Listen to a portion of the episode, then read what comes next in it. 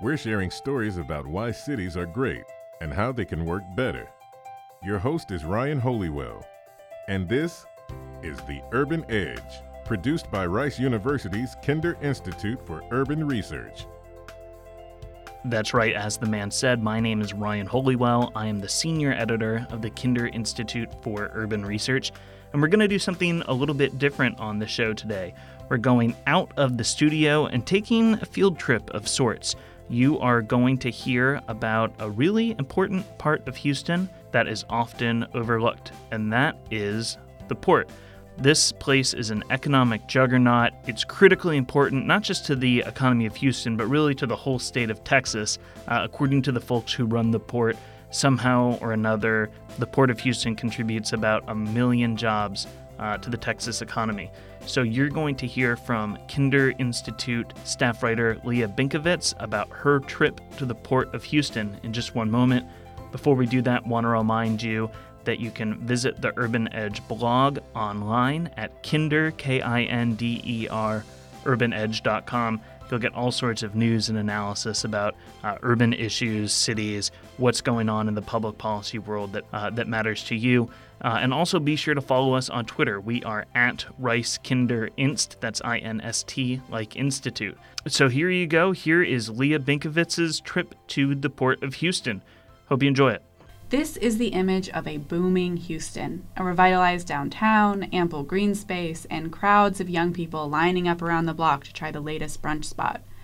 But on Houston's east side, there's a different story of boom. A steady stream of trucks belch their way up and down McCarty Road. In the distance sits Clinton Drive. A drive along there is as close as many Houstonians ever get to the Port of Houston, the economic engine that helps power not only Houston, but much of Texas. I, I speak from personal experience. I know that I lived here 15 years before I worked at the Port of Houston, and I knew generally it was somewhere east of Rice campus, east of downtown. I knew that the east side of east of downtown grew up around, you know, some of the beginnings of the Port of Houston. Um, I knew that the Allen brothers had come here. That's Eric Erickson, Chief Legal Officer for the Port of Houston Authority but we'll get to him later. First, let's take a tour of the ship channel, or at least part of the ship channel. Everyone, no running is allowed, no leaning over the rails, keep both feet on the decks at all times. We're aboard the Sam Houston, which offers free tours of the port every day except Mondays and Tuesdays. The boat launches from a dock at the end of a long palm tree lined driveway with a security booth at the entrance. There's little signage, and the attendants quickly wave visitors onward, the tour itself is equally minimal. Holding up to 100 passengers, the boat takes visitors on an out and back trip. The tour guide provides some history. The original Port of Houston was located in Buffalo Bayou and White Oak Bayou in downtown Houston by the University of Houston downtown. This area is called Allen's Landing. It's now a park. It is the birthplace of the city of Houston. As with so many things in Houston, it was part tragedy, part luck that brought about dramatic change for the waterway. First, the 1900 hurricane decimated Galveston. A year later, Spindletop. Pillars in the Houston creation myth, these two events set the stage for a massive project with federal funding. The 52 mile ship channel was dredged and opened for deep water business. First refinery to the right, that's Valero. This began operations in 1942 will handle 145,000 barrels of oil per day. Will produce items such as gasoline, jet fuel, and diesel. Valero, Huntsman International, Kinder Morgan. These are the landmarks along the bayou's banks. Norway, Panama, Cyprus. These are the countries whose flags fly on the barges and tankers docked in the port. When people talk about Houston's diversity, they mention the food, the festivals, and the many languages spoken in its schools, but a trip down the ship channel reveals a different diversity. This is the fourth largest city in the United States. Port is a 25 mile long complex of diversified public and private facilities. It is the busiest port in the United States in terms of foreign tonnage, second busiest in the U.S. in terms of overall tonnage. It is ranked 13th in the world. The only sign of Houston I see is the underbelly of the 610 loop that passes over the ship channel like one of the seagulls flying overhead. Only part of the channel is even inside Houston city limits. Most of it winds its way past cities like Galena Park, Channelview, and LaPorte. and its impact reaches far beyond. Our goal is to increase the, the market share of, of this region, the maritime market share, which in turn will benefit, you know, the entire economy. About almost a quarter, a little more than a quarter trillion dollars, 265 billion dollars of economic activity in Texas, 16% of its overall gross domestic product, so to speak, are tied to activities at the Port of Houston. And so that's a real big benefit in, in sheer dollars, but that also translates to over a million, 1.2 million jobs in Texas that are tied to that. Um, and in the last five years, almost 150,000 jobs have been added because of that activity. That's Eric Erickson again. He's the chief legal counsel over at the Port of Houston Authority. He met on Rice University's campus, but he says working at the port gives him a unique view on the city. Very lucky to be able to look out my window and see uh, the very active city docks loading and unloading cargo for, to benefit the region, as well as a skyline of City Houston to remind us why we're all here. He's a bit of a history buff. He'll tell you all about the port's development and why Houston's downtown almost wasn't its downtown. Originally, they wanted to, to start the city in Harrisburg, which is now where the Port of Houston it, it, you know, its turning basin is located because they they correctly recognize that to be the head of navigation. Uh, of course, those land titles were in litigation at the time in the 1830s, and so they had to move upstream to where we now consider downtown Houston and Allen's Landing, and that's where they started Allen's. That's where they started the city. But that's still where the ship channel begins, 52 miles from the Gulf of Mexico. And then that really is one reason why Houston is here today. We began as a center of trade rather than, you know, oil and gas or other things we think about today. Those weren't there. Originally, we were a center of trade. Slavery propped up cotton and sugar industries in Houston and Galveston, which remained the more dominant port until the hurricane devastated the Gulf Coast city. Those materials would come back as finished goods. Today, manufacturing along the ship channel, a lot of it is to make plastic products that are sent overseas and they come back as consumer goods. So it's really a process that has continued, um, you know, unbroken over 150 plus years. In recent years, the bigger size of shipping containers has meant that ports across the globe have had to deepen their channels, including Houston. The expansion of the Panama Canal helped strengthen trade between Asia and Houston, which now accounts for roughly 25 percent of container cargo at the port, up from zero roughly a decade ago. But there's still work to be done renovating the facilities. One thing that makes Houston's port unique is that a portion of the wharfs are still public, meaning they're not owned and operated by a company.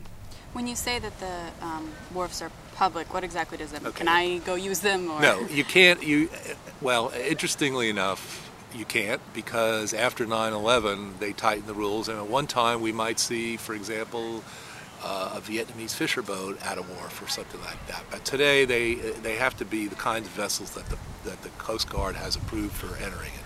But what, what a public wharf really means is it's it's essentially open to all, let's say, qualified comers. The port is part of every Houstonian's life, but for most of us that impact is indirect. For some though, it's more immediate para crecer hijos tienen acceso a supermercados, a lo que sea, para que la vida sea más fácil. Tenemos todas las tiendas.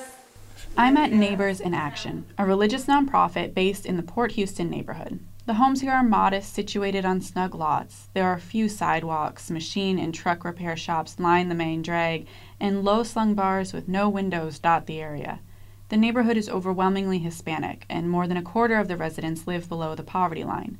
Over the years, writers have tried to capture its particular brand. Larry McMurtry called McCarty Street the most extraordinary example of Mexican saloon and whorehouse architecture north of the border, and John Nova Lomax, with a nod to McMurtry, described the neighborhood as a blue collar Mexican neighborhood of wrought iron fences and wood framed houses, and home to what he called the most pedestrian unfriendly intersection in the world at Wayside and Clinton. Each week, mothers in the community gather at Neighbors in Action in a cream colored two story house. Catherine, one of the workers there, helps translate. To Her big concern is the train. Um, so there's, a, she said there are trains on four ends of this um, yeah of this community. So sometimes exactly all around.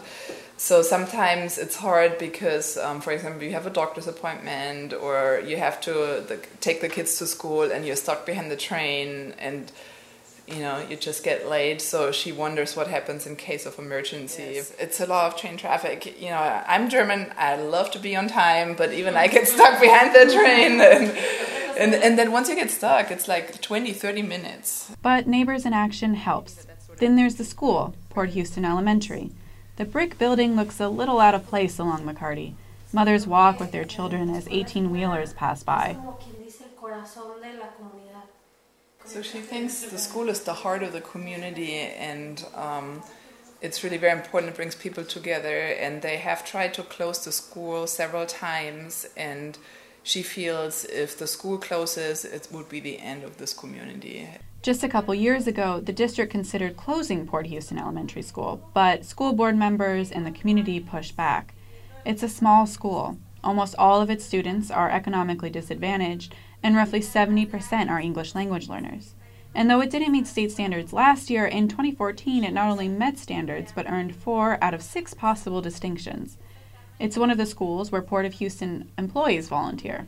Many of the mothers say their kids have asthma and blame the traffic and industry in the area.